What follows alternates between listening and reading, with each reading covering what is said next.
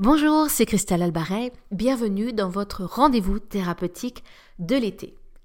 Lors de mon dernier podcast, j'ai évoqué avec vous ma vraie première fois.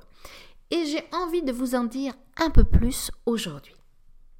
Avez-vous déjà fait l'expérience de prendre rendez-vous avec vous-même? Oui? Non? Cette question vous paraît peut-être un peu originale, vous interpelle même. Et pourtant, vous allez comprendre pourquoi et comment elle prend tout son sens. Que ce soit avec vos proches, en partageant un ciné, un dîner ou bien au travail, à l'espace pause par exemple, ou, même lors d'un déjeuner sur le pouce, vous tissez des liens. Ces moments vous permettent d'apprendre à mieux vous découvrir et à mieux vous connaître. Vous avez pu remarquer par exemple au travail que lorsque vous passez 7 heures par jour avec quelqu'un dans le même bureau, vous finissez par mieux le connaître. Vous savez si votre collègue est plutôt du matin ou pas, ce qui va le mettre en stress, s'il met du sucre ou pas dans son café, à quel endroit il préfère aller déjeuner et plein d'autres petits détails encore. Plus vous passez de temps ensemble, plus vous avez l'opportunité de mieux vous connaître. Pas étonnant d'ailleurs que des amitiés et des amours se révèlent au travail. D'ailleurs, ça vous est peut-être déjà arrivé, vous avez peut-être déjà tissé des amitiés ou peut-être vécu une histoire d'amour au travail. A contrario, je peux facilement imaginer que vous avez aussi fait l'expérience d'une personne que vous voyez tous les jours, peut-être même depuis des années, et alors, en même temps, vous savez absolument rien sur elle. Ça vous fait penser à quelqu'un? Je vous donne encore un autre exemple. Rappelez-vous de vous lorsque vous étiez enfant ou ado.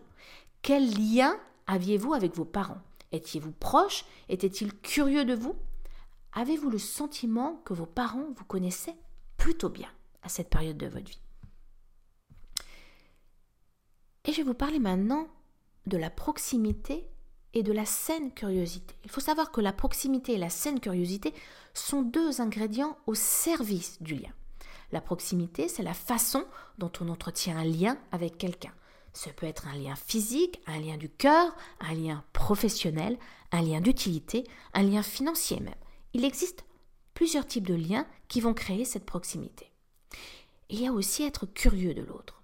C'est quoi être curieux de l'autre? C'est avoir envie de partager sur la base de nos histoires de vie, de nos centres d'intérêt, de nos rêves, de nos projets. Et vous alors? Quel lien entretenez-vous avec vous-même? Êtes-vous curieux de vous-même? Vous accordez-vous des moments privilégiés pour être en lien avec vous? Ou bien est-ce que, sincèrement, en y regardant de plus près, vous constatez que ça fait peut-être des années que vous passez à côté de vous-même, sans avoir vraiment pris le temps de vous rencontrer, de vous intéresser un peu plus à vous, à votre histoire de vie, à votre héritage du passé, à vos rêves, à vos envies, à vos besoins.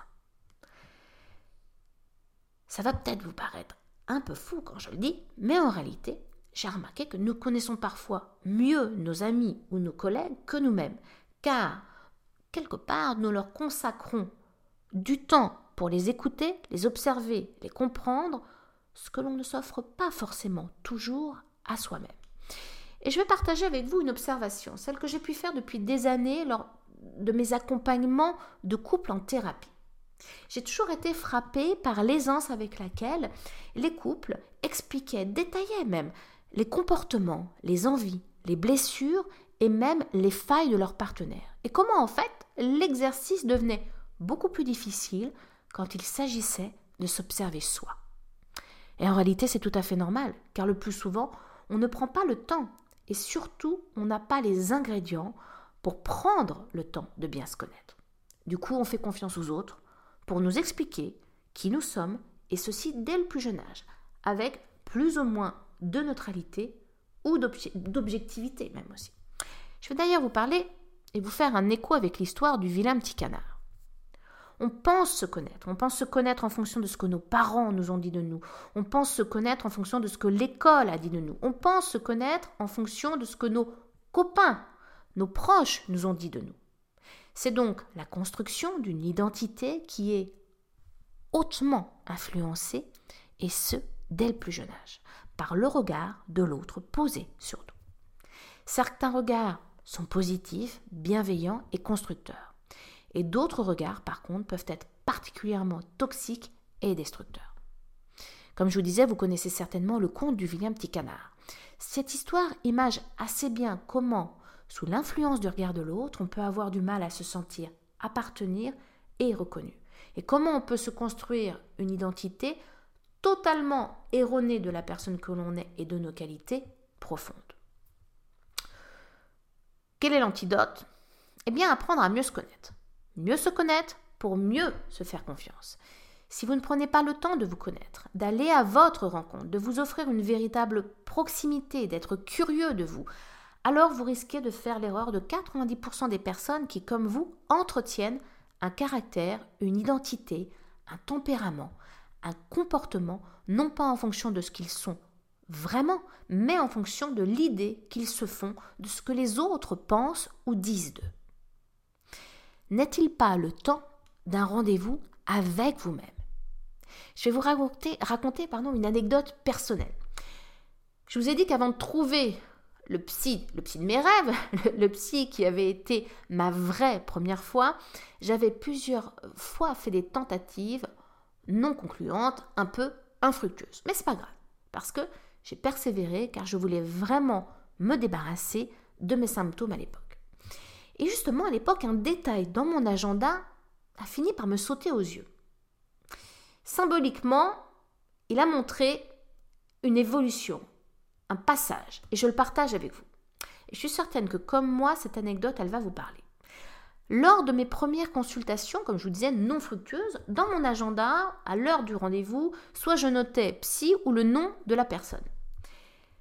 Et lorsque j'ai entrepris la thérapie qui a changé ma vie avec la bonne personne, au bout de tout juste quelques semaines, c'est assez amusant, mais j'ai changé sans, même m'en rendre compte la notation et j'ai écrit sur l'heure du rendez-vous non plus psy, mais moi. M-O-I. Et voilà en fait comment j'ai commencé à prendre rendez-vous avec moi-même pour apprendre à me connaître, à me découvrir, à me révéler, en partant non pas d'une feuille pré-remplie, mais d'une feuille libre. Ce moi MOI montrait que enfin j'allais prendre soin de moi et m'intéresser à moi pour pouvoir me révéler et évoluer. Entreprendre une thérapie est bien souvent stimulé au démarrage par des problèmes de vie, des épreuves, des symptômes, un mal-être, et c'est tout à fait normal. Et en réalité, bien vite, ce rendez-vous thérapeutique devient un lieu précieux pour prendre soin de vous, en vous observant, en vous écoutant, en apprenant à répondre à vos besoins, à repérer ce qui est blessé, en allégeant aussi ce qui devenait trop lourd à porter et en réalité en s'offrant un potentiel de vie qui vous ressemble. Et pour cela, eh bien, j'ai envie de dire que votre thérapeute vous offre l'opportunité d'un miroir non déformant, d'un miroir bienveillant. Il va vous permettre de vous révéler dans votre véritable nature profonde, c'est-à-dire la personne que vous êtes vraiment, en ayant tout naturellement confiance en vous pour avancer, car vous vous connaissez mieux et que vous vous aimez, que vous vous aimez dans tous vos états d'être. Je vous laisse méditer tout cela et n'hésitez pas à m'écrire vos, commentaires si vous le souhaitez. Et je vous dis bah, à très vite pour notre prochain rendez-vous thérapeutique de l'été. On parlera notamment de la corbeille du cerveau. Je vous en dis pas plus. Je vous embrasse et à très vite.